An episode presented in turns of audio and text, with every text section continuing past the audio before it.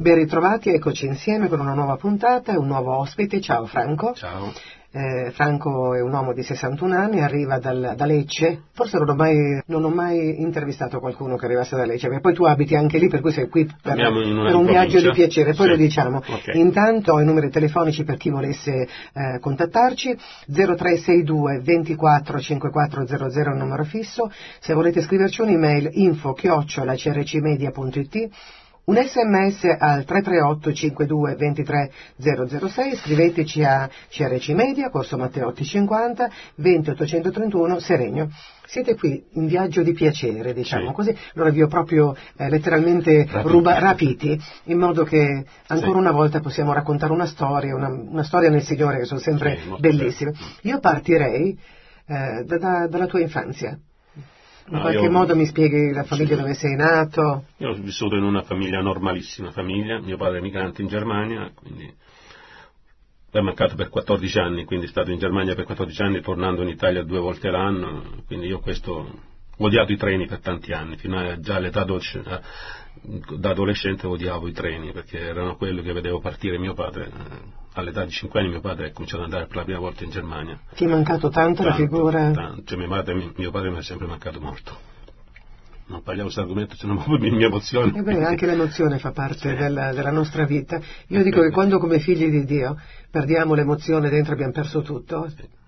È chiaro che io vivevo in una famiglia, diciamo, che si riteneva cattolica come tante, quindi mia madre è una persona che con tutto quello che...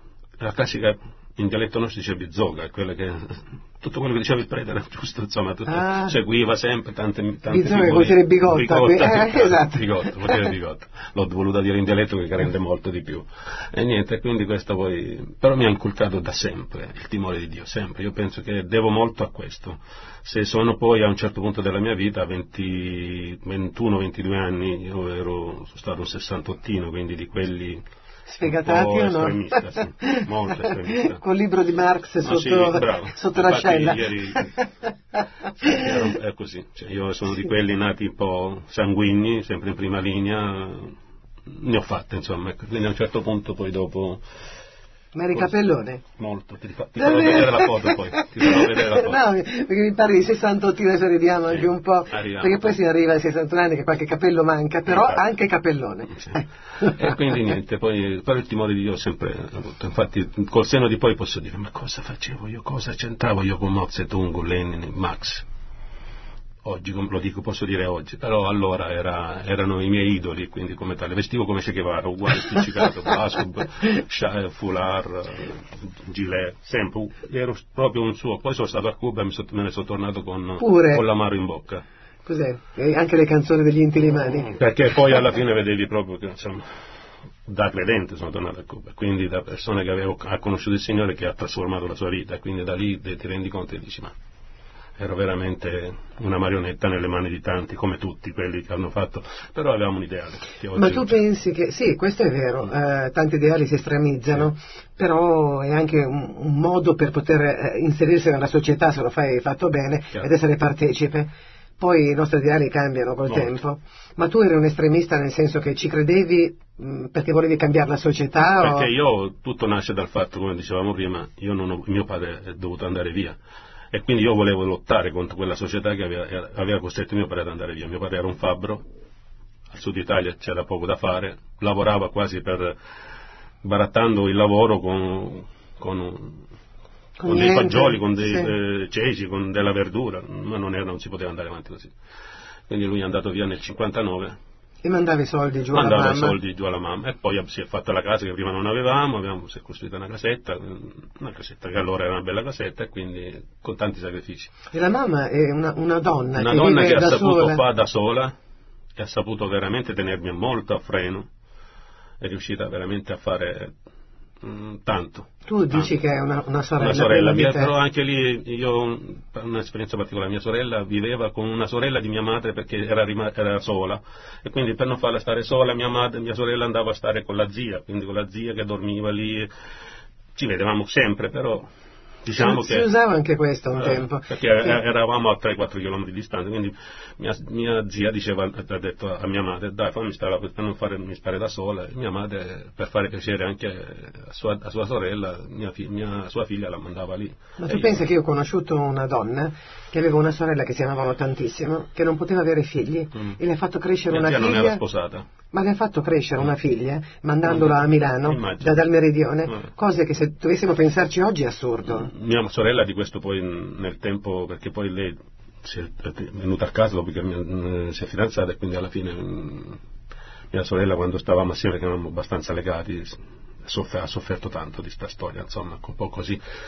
Però anche lì lei comprendeva che la zia stava da solo, gli voleva tanto bene, poi c'era anche da dire che col senno di poi posso dire che c'era anche la mancanza di possibilità di... Allora, questo era anche la causa che ha fatto fare a mia madre e a mio padre questa decisione di...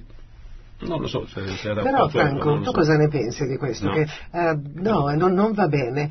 Però un tempo erano coinvolti anche i nipoti con i nonni. Io mi ricordo che mio marito dormiva con la nonna perché era da sola. Oggi siamo tutti frastagliati. Però c'è poco da dire che questo allora, anche se era duro, diciamo, dopo pensi, dici: ma come, io non ho potuto vivere con mia sorella o con mio fratello, dove vivevo un'esperienza.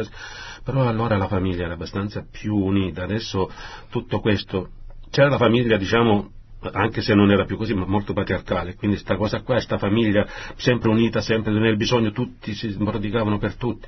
Adesso questo non c'è più, quindi questa è una mancanza, purtroppo. Però tu non so se sei d'accordo con me che alcuni tipi di sofferenza, anche se veramente sono grandi, fanno del bene con l'andare del tempo. Sì. Certi tipi di sofferenza fanno male. Allora quella di tua sorella o la tua è una sofferenza che magari è anche grande, un vuoto, una lacuna, però in fin dei conti ha formato un uomo e una donna poi col tempo. Sì. Quella che fanno oggi, che magari danno tutto ai figli oppure hanno in estremis, anche se estremizzano tutto.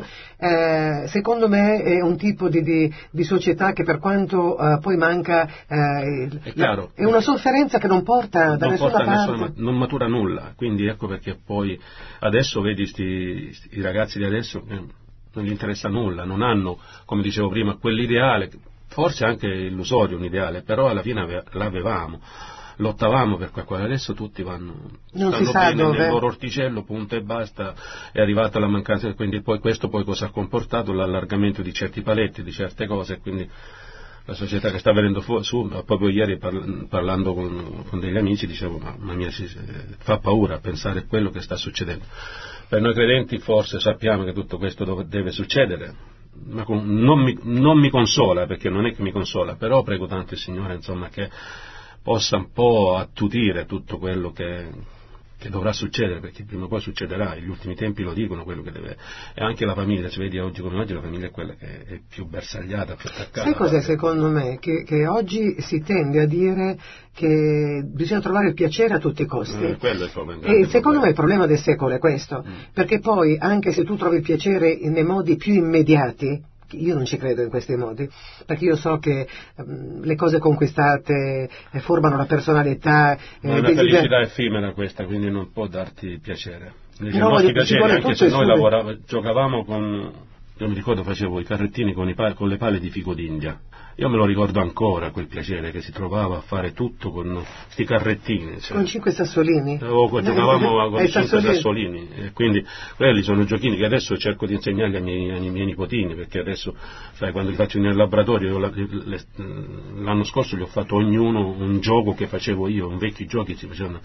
A mio nipote ho fatto il fucile con l'elastico. Dice: ma come il fucile? Sì, il fucile, perché poi faceva quello. Alle piccole ho fatto il cavalluccio a dondolo, alle altre cosa ho fatto, la cucina, piccole cose, però ma stavano lì loro a vedermi e poi lavorare, no? Come si deve. Ma quelli erano i vecchi giochi che noi usavamo. Adesso cosa fai? Il tablet, questo, quest'altro, l'ultimo grido, sanno tutto di tutto. È chiaro che io faccio una figuraccia, se vado a mio nipote di 4 anni gli do il telefonino, non mi fa rimanere, io non so cosa mi fa, però sanno già. Io sono handicappato sotto certi aspetti, non la toglierò per questo, insomma.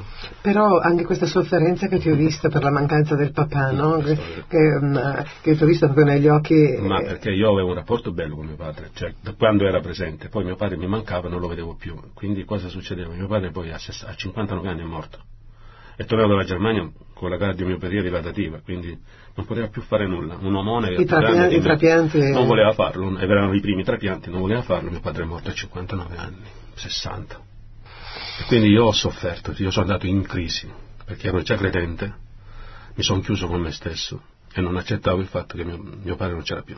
Ci è voluto un anno prima di rientrare, ho ripreso a fumare, avevo smesso di fumare, è stata dura.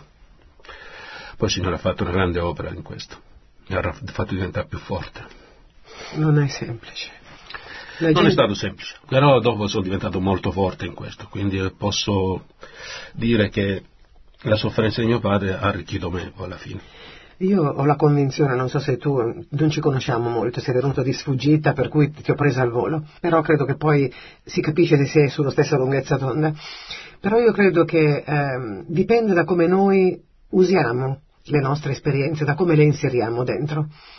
Io ho la convinzione che la bellezza si coltiva facendo di ogni esperienza l'esatto uso che deve avere. Allora, quando tu butti via tutto quello che è inutile, è superfluo, e ti conservi il nucleo, proprio la parte centrale dell'esperienza, tu diventi una persona più bella. E invece in realtà, siccome il nucleo è duro, è la parte più dura da tenerti dentro, molto spesso le esperienze abbruttiscono. Io mi sto domandando, Franco, una cosa: perché alcune persone ne vivono di ogni e restano belle lo stesso?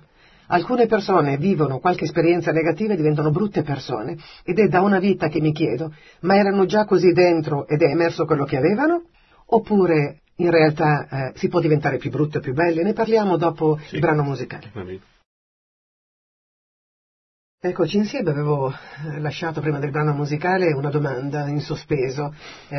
Come la pensi tu? So che sono domande esistenziali. Secondo te, quando uno vive un'esperienza, tante volte vedi le persone che vivono delle esperienze negative e poi col tempo ti dicono: ma io sono diventato così perché?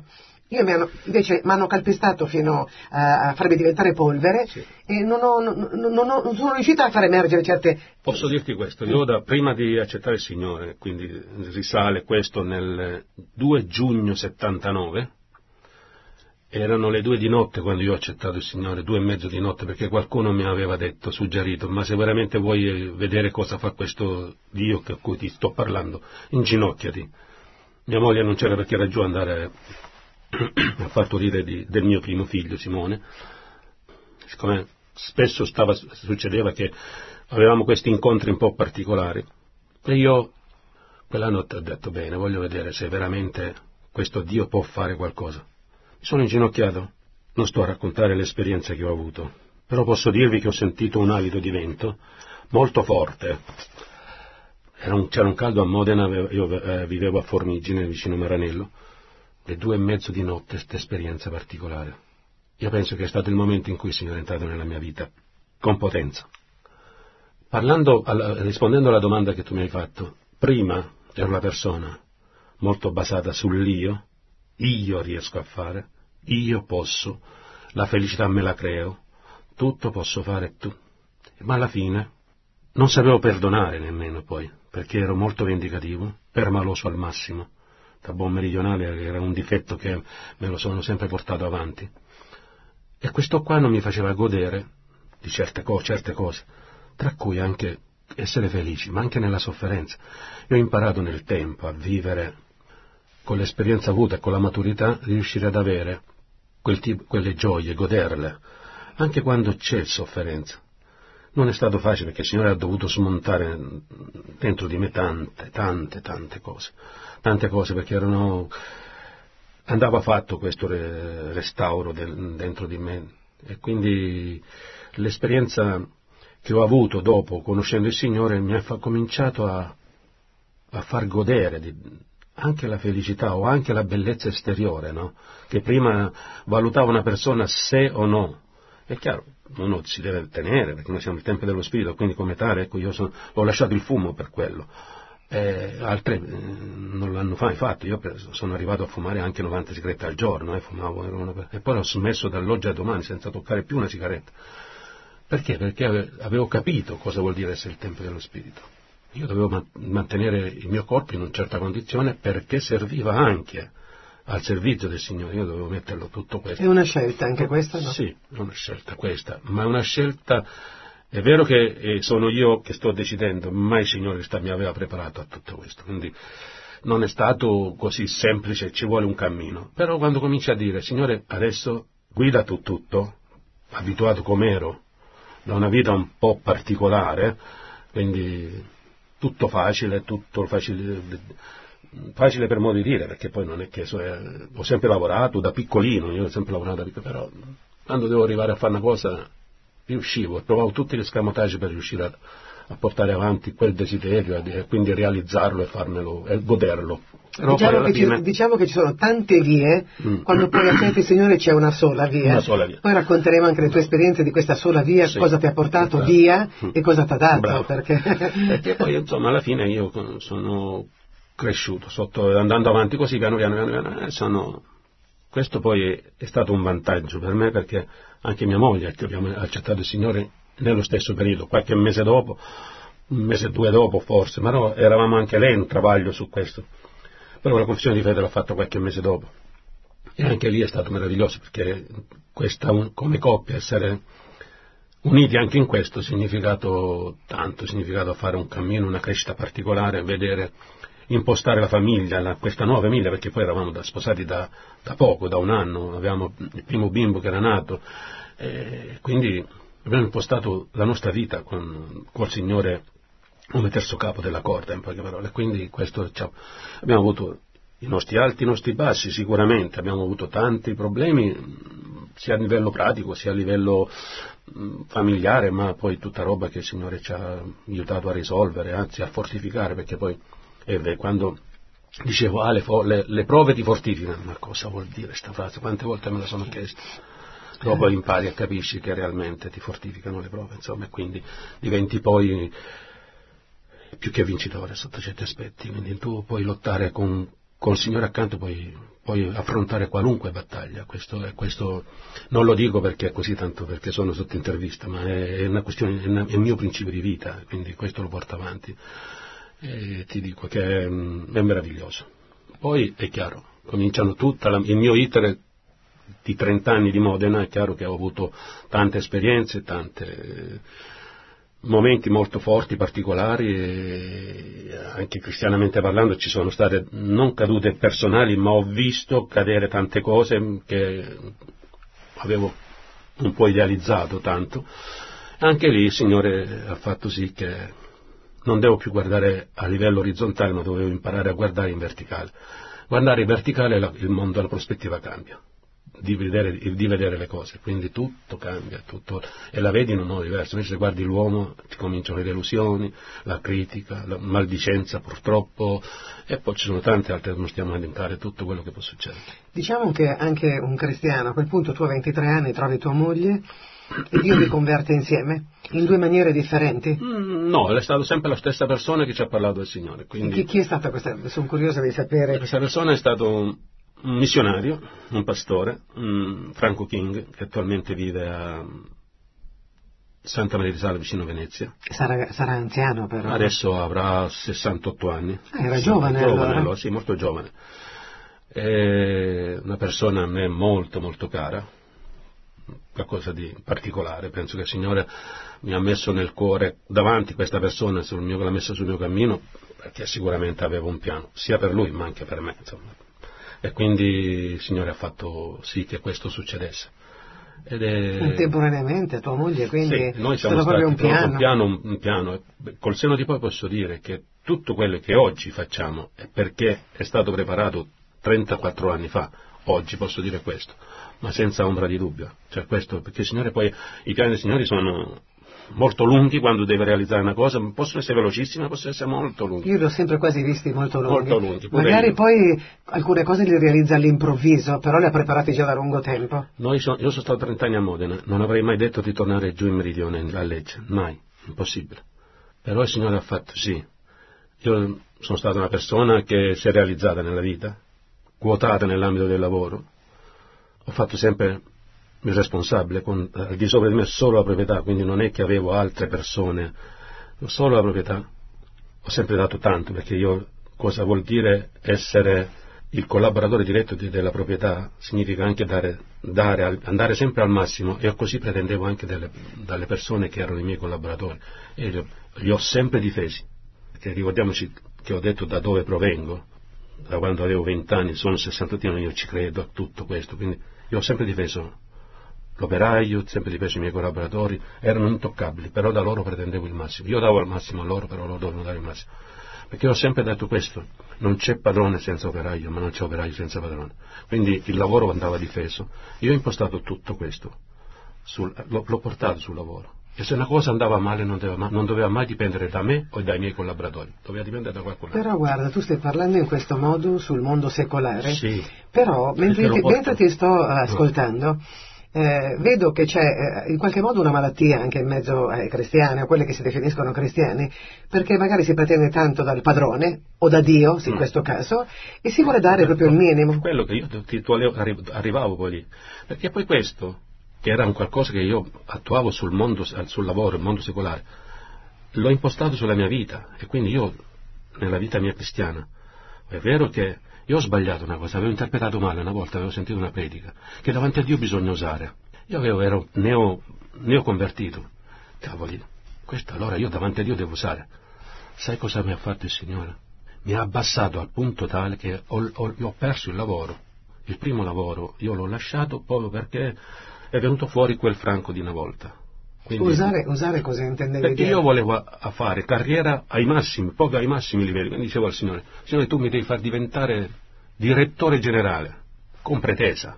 E questo, Signore, il Signore mi sa cosa mi ha fatto. Non mi ha fatto diventare direttore generale, mi ha fatto perdere proprio il lavoro. E tu, in questa, ne parliamo magari dopo il brano musicale, spiegami bene che cosa hai capito da questa esperienza. Si può usare o non usare con Dio? Questa è la domanda, rispondiamo dopo.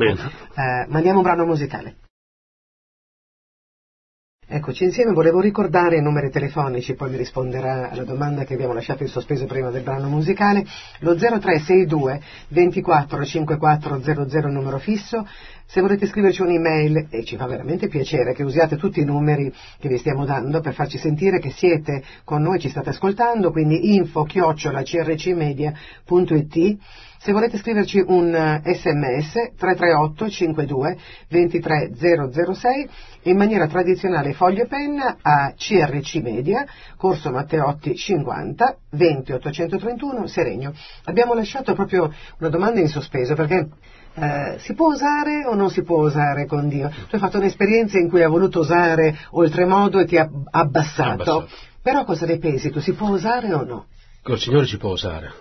Ma bisogna usare alla sua maniera, non alla nostra maniera, perché non bisogna mai dimenticare che i principi che il Signore dice o dà o cerca di insegnarci devono essere i suoi. Io ho imparato ultimamente, un'esperienza che sto facendo è quella di imparare l'ascolto, stare all'ascolto del Signore. Io neanche se sono tanti anni che ho accettato il Signore, questa era un'esperienza che non avevo mai praticato, facevo, ero un buon cristiano, diciamo che ho sempre fatto quello che dovevo fare, però stare all'ascolto, imparare, ascoltare lo Spirito Santo parlare, è un'esperienza che dire meravigliosa è dire poco, ci vuole è un qualcosa di particolare.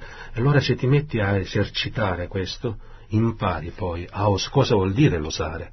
E quindi il Signore ti dice osare, devi fare così, così, così, così. Tutti i movimenti, non ne sbagli uno, non sbagli nessuna mossa.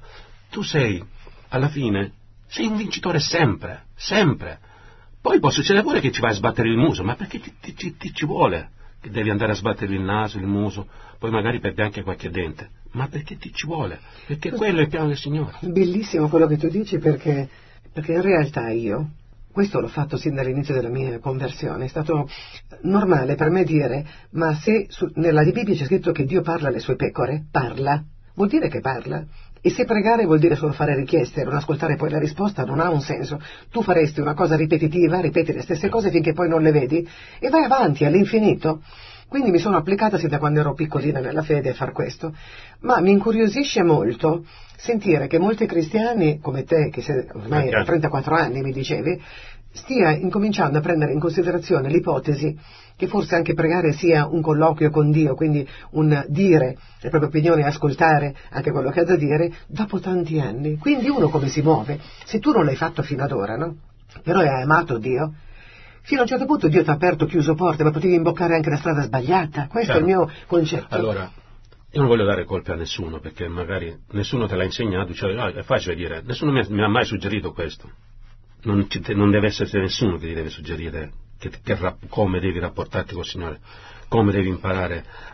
Quando io ho lasciato il mondo secolare di lavoro, perché stavo dicendo che ho il primo lavoro, poi ho lasciato anche il secondo per non scendere a compromessi con nessuno, Signore, io sono rimasto senza lavoro, proprio zero. E lì ho incominciato a fare un qualcosa che era la passione che ho avuto sempre, da piccolo, da quando avevo 13 anni, del mobile antico. Io ho comprato il primo comodino a 13 anni, con i miei risparmi. Però rimaneva, perché ero appassionato di questa cosa. Poi è diventato il lavoro. Il Signore mi ha messo davanti, perché ho fatto la sua volontà in certi rifiuti, quindi non scendere a certi compromessi. Purtroppo anche compromessi brutti, perché la tentazione è talmente tanto alta, non sto a raccontarvela perché porterebbe tanto tempo, e quindi significa però... Ma il tempo c'è, sai? Sì, però allora, è un'esperienza. Per esempio questa mi piacerebbe che tu la raccontassi, che poi ha cambiato la tua vita, perché secondo me pochi resisterebbero davanti a una tentazione così. Sì, allora io facevo un lavoro di responsabilità, sopra di me sempre ho avuto solo questa proprietà, dove uno dei soci ve la chiudo molto stretta per non stare poi... perché non voglio mai lontanamente, insomma, che uno potrebbe inquadrarmi conoscendomi, insomma, che sono io a parlare. Uno della società mi fa una proposta dove dovevo boicottare l'altro socio per poter poi intervenire con questa crisi a poter prendersi le sue azioni, quindi diventare un maggioritario. E io ho detto che questo non l'avrei mai fatto, perché non dovevo dare conto a nessun uomo, ma io devo dare conto a Dio di questo operato, quindi non avrei... Davanti a questo mi ha tirato fuori una barca di soldi, per allora erano 100 milioni, quindi voglio dire, le orecchie mi hanno cominciato un po' a fischiare, quindi la testa, il sangue alla testa, cioè la tentazione c'era, posso dirlo, però grazie a Dio sono riuscito a dire no. E da lì sono cominciati i problemi, quindi tutte le porte nel mondo secolare erano chiuse. La cosa brutta, diciamo così, che quando tu fai una cosa per Dio, per quei valori, invece di andarti bene, tutte le porte si chiudono. E lì è dire come, allora io vivo per te, faccio per te. Allora spieghiamola. Questa è stata la domanda che mi sono posta, quindi ho detto, Signore, ma come? Adesso sto cercando lavoro, non si apre una porta, eppure sono una persona quotatissima, perché insomma avevo tutto, il mio curriculum era un curriculum da invidiare, però il Signore non... No, dopo ho capito il perché. A un certo punto quella vocina, che adesso dico conosco che era la voce del Signore, dovevo mettermi a fare qualcosa che era la passione, il mobile antico. Il Signore mi ha messo davanti delle persone, dei vecchietti, che mi hanno trasmesso e insegnato il lavoro del restauro in un modo... ti servo solo un secondo, perché tante volte dico la Bibbia c'è scritto tutto, io sono d'accordo, nessuno può aggiungere o togliere quello che c'è scritto nella parola di Dio, in assoluto quello che noi dobbiamo ascoltare, però se ti deve indicare una strada personale non è che lo trovi sulla Bibbia, lo Spirito per guidarti. Allora se rifiutiamo questo modo in cui parla, noi continueremo a parlare, noi continueremo a pregare, staremo ore e ore in ginocchio, e poi che cosa succede? Che preghiamo e aspettiamo una risposta che magari è anche chiara, ci potrebbe arrivare, ma non la sentiamo. Bravo. E allora cosa succede con questo? Che ci muoviamo come? Alla prima porta che si apre la consideriamo quella di Dio, e si sbaglia, perché dice l'ha aperta Dio o l'ha chiusa Dio, ma non è vero, perché abbiamo un nemico e abbiamo Dio. Bravo. Il nemico può aprire e anche lui chiudere delle porte, vengono provati dal maligno. Quindi allora se non ascoltiamo la voce di Dio possiamo fare dei passi che sono sbagliatissimi. Bravissimo, è questo che voglio dire adesso. Oggi posso dire che proprio consiglio a tutti di prestare a questa attenzione, imparare l'ascolto dello Spirito, perché lo Spirito Santo parla, ti continua, siamo noi che... E poi magari cerchiamo di non ascoltarlo e mettiamo in un angolino questo Spirito Santo. Che... Ma perché secondo te? Che cosa tu che hai vissuto? Spesso che secondo me è perché, anche se non lo vogliamo ammettere, anche se alle volte vogliamo fare gli spirituali, no? Quindi alle volte però succede che non vogliamo... abbassare del tutto quell'io lì cerca sempre, Satana lo usa di fare sempre capolino. Quando quell'io esce fuori, cosa succede? Però, abbassa. Però ammetti che tante volte le proposte che fa Dio non sono esattamente quelle che vorremmo, e sono le più difficili molte volte. Da portare avanti. Sì. La Sala del Signore è sempre in salita, non è mai stata in discesa. Mai. La scala di Giacobbe saliva. Sempre saliva, non c'è discesa, non c'è mai niente. Quindi sarà anche irta di tante difficoltà. Non è semplice, non è così. Io non ci ho mai detto che è facile la strada con lui saremmo sempre soggetti a persecuzioni, a travaglio. Ma mica ci ha detto che sia una cosa facile. Allora la vocina quando ti dice senti, prendi un po', ricomincia da capo, e tu sei stato un responsabile di aziende, no, vuol dire, ma siamo sicuri che mi sta dicendo che devo ripartire a lavorare con le mani invece di comandare e incominciare a prendere mobili e restaurare? Allora, io questo dico, ma adesso cosa devo fare? Fare questo, ma se non ho mai fatto. Io adesso posso dire che sono un buon restauratore, lo dicono gli altri, insomma. Sono uno che il mobile lo sa riconoscere, sono uno che sa il suo mestiere, come si deve fare, lo fa, perché io poi per natura, ecco, quella è la mia indole, le cose mi piace farle bene quando mi cimento in qualunque cosa, soprattutto le cose del Signore, io non mi ci metto mai, col Signore io non dico è meglio non iniziare, ma se inizio un'opera per il Signore io devo essere al massimo della serietà, col Signore non si scherza, quindi col Signore o la fai o se non è meglio che ti stai fermo. Questo è il Signore, perché il Signore vuole il massimo della lode, Lui è un Dio geloso e come tale va rispettate quelle sono le sue volontà. Ma non è che sia un Dio capriccioso, no, è perché vuole il nostro bene. Il nostro bene è così, se fai la sua volontà. E quindi questo è successo. Però siccome non possiamo mai fermarci con Dio, perché Dio dice che fermarsi vuol dire tornare indietro, quindi io consiglierei a chi ascolta che se Dio chiede una cosa di fidarsi e di cominciare a camminare, vero? Deve essere così, però sempre con grande attenzione, perché quella devi imparare l'ascolto, sempre l'ascolto. Se metti in pratica l'ascolto, veramente cambia la vita. Secondo te veramente. Un rifiuto di una richiesta che ti fa Dio, per esempio una chiamata, eccetera, cosa porta? Questa è una bella domanda.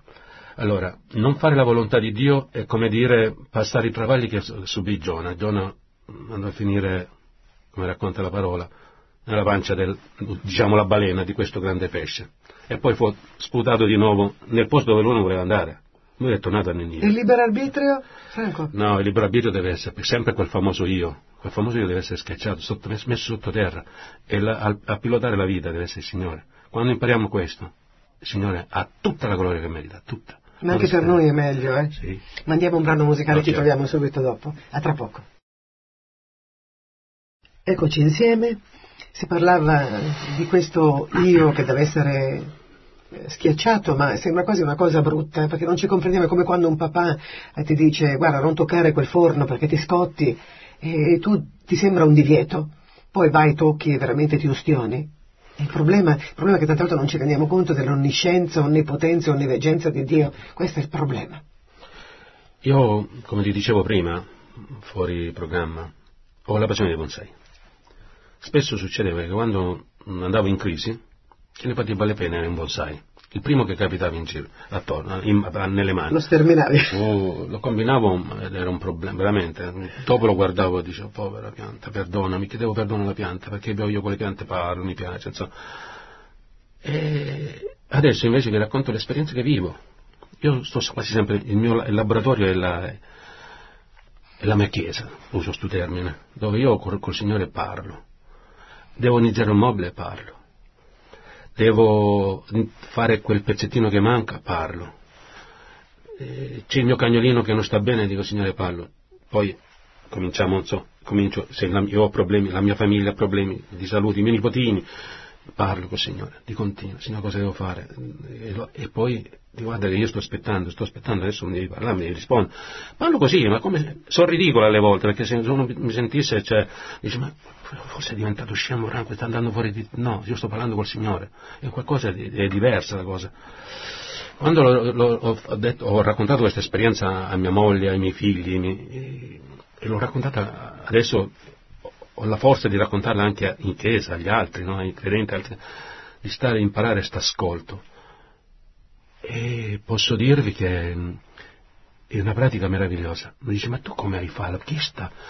Io la prima volta che mi hanno suggerito, c'è stata una persona che il Signore ha usato. Era una donna, si chiama Costantina, una donna che adesso ha 75 anni, con un tumore alla mascella, uno dei peggiori. Lei nelle sue sofferenze ha sempre dato forza a me. È stata sempre quella che mi ha sempre aiutato, anche se lei stava...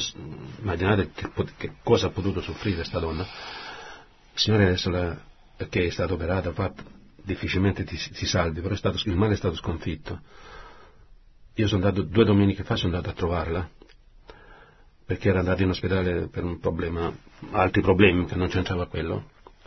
Appena mi ha visto, mi ha abbracciato e mi ha detto, mi ha fatto così, siamo sempre più che vincitori, sempre. Perché allora è questo.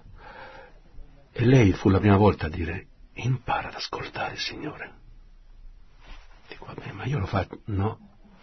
Si vede che il Signore l'aveva usata, perché mi doveva dire, questo è successo 8 anni fa circa, quindi è l'esperienza dell'ascolto del Signore, non è che è arrivata in modo molto, ma molto, dopo tanto tempo dalla mia conversione, e in tutto questo il Signore mi ha preservato, perché potevo veramente fare dei sbagli grossi, forse, anche perché quella voce che magari uno poteva dire, ascoltare, poteva essere la voce di qualcos'altro, non è il Signore, perché il Signore certe volte io lo... Devo essere onesto, lo accantonavo. La mia domanda è la domanda che si pongono tanti, alla quale io potrei rispondere, ma voglio sentire te, no? E quando dicono, ma come faccio a essere sicuro che mi sta rispondendo il Signore? Perché dici, io sì sento, però io non è una cosa che la sente dall'esterno, no? Allora dici, come faccio io a capire? Capire che è la volontà del Signore, che quella è la voce del Signore, che quella è la chiamata da parte del Signore, è il tempo, quello che succede dopo. Non è quello che succede subito, è quello che è il dopo 1 giorno, dopo 1 mese, dopo 1 anno. Il Signore non viene meno. Poi è chiaro che devi avere la disciplina di saper aspettare i tempi del Signore. Io tante volte volevo tutto e subito. No, non è così.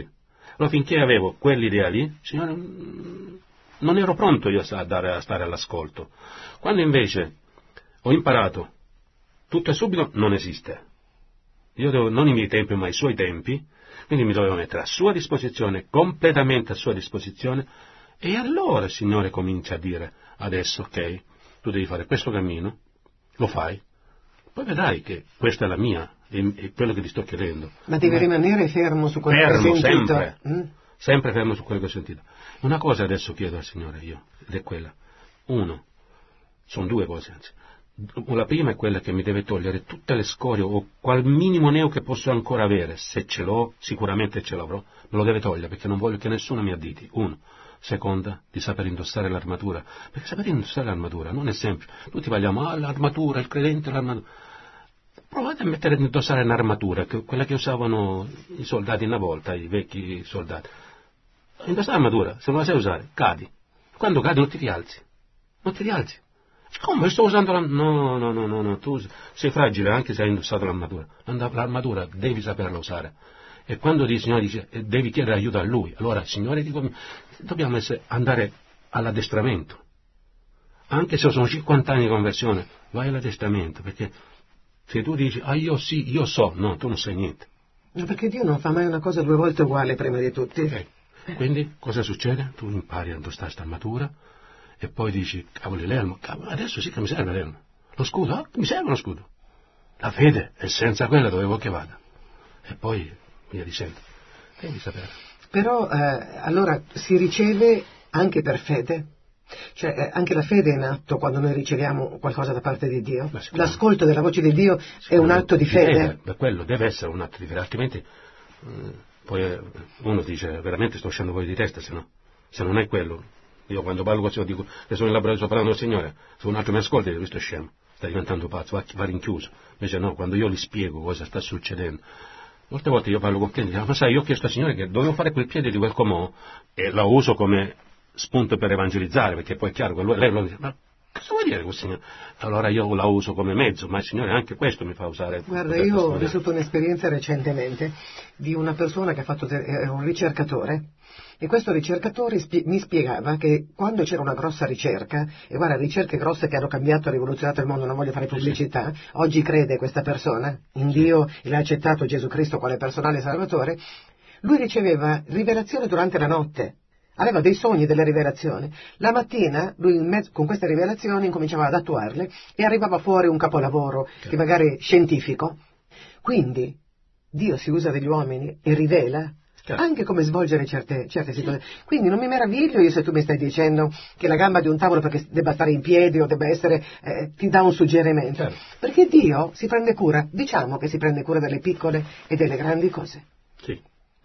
Allora lo escludiamo perché tanto ci arrangiamo da soli, ma Dio si prende cura di ogni situazione. Si è preso cura di moltiplicare i pane e i pesci, si è preso cura della salute delle persone, si è preso cura del lavoro, quindi di tutta la vita. Io sono d'accordo su di te, per me non sei matto, per me sono matti quelli che vogliono viaggiare per conto loro, però per chi non è abituato a questo sistema tuo, mio, dicono che uno non deve disturbare Dio, come se Dio fosse così piccolo che lo disturbi. No. Se tu chiedi come camminare, come vivere, io non faccio neanche gli acquisti senza Dio. È così.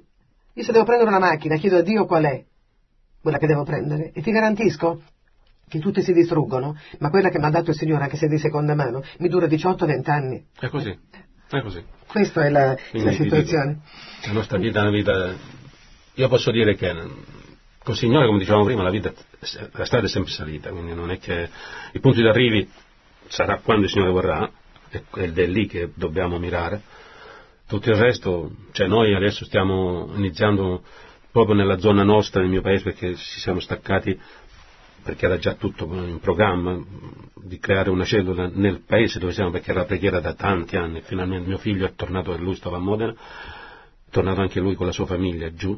Abitiamo, il Signore anche lì ha operato a far trovare una casa a 300 metri da noi, quindi hanno ristrutturato, noi viviamo a 300 metri uno dall'altro. Allora, io non credo che con una puntata ce la possiamo cavare, quindi dobbiamo farne una seconda. Adesso grosso modo abbiamo visto e poi tratteremo, ricominciamo da capo, e voglio vedere il tuo percorso e anche la guida di Dio nella tua vita, dove ti ha mandato, cosa hai fatto, dove ti ha spostato, in modo che le persone capiscano che in ogni nostro percorso, tutto il percorso... è bello vedere il piano.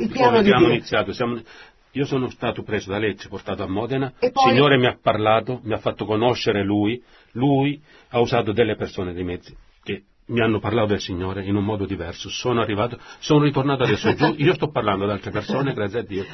Allora, vi invito ad ascoltare la seconda puntata, perché io la sto trovando veramente interessante. Mi sto trovando, se nasce un feeling spirituale nato, per cui davvero vi salutiamo con un grosso abbraccio. Alla prossima.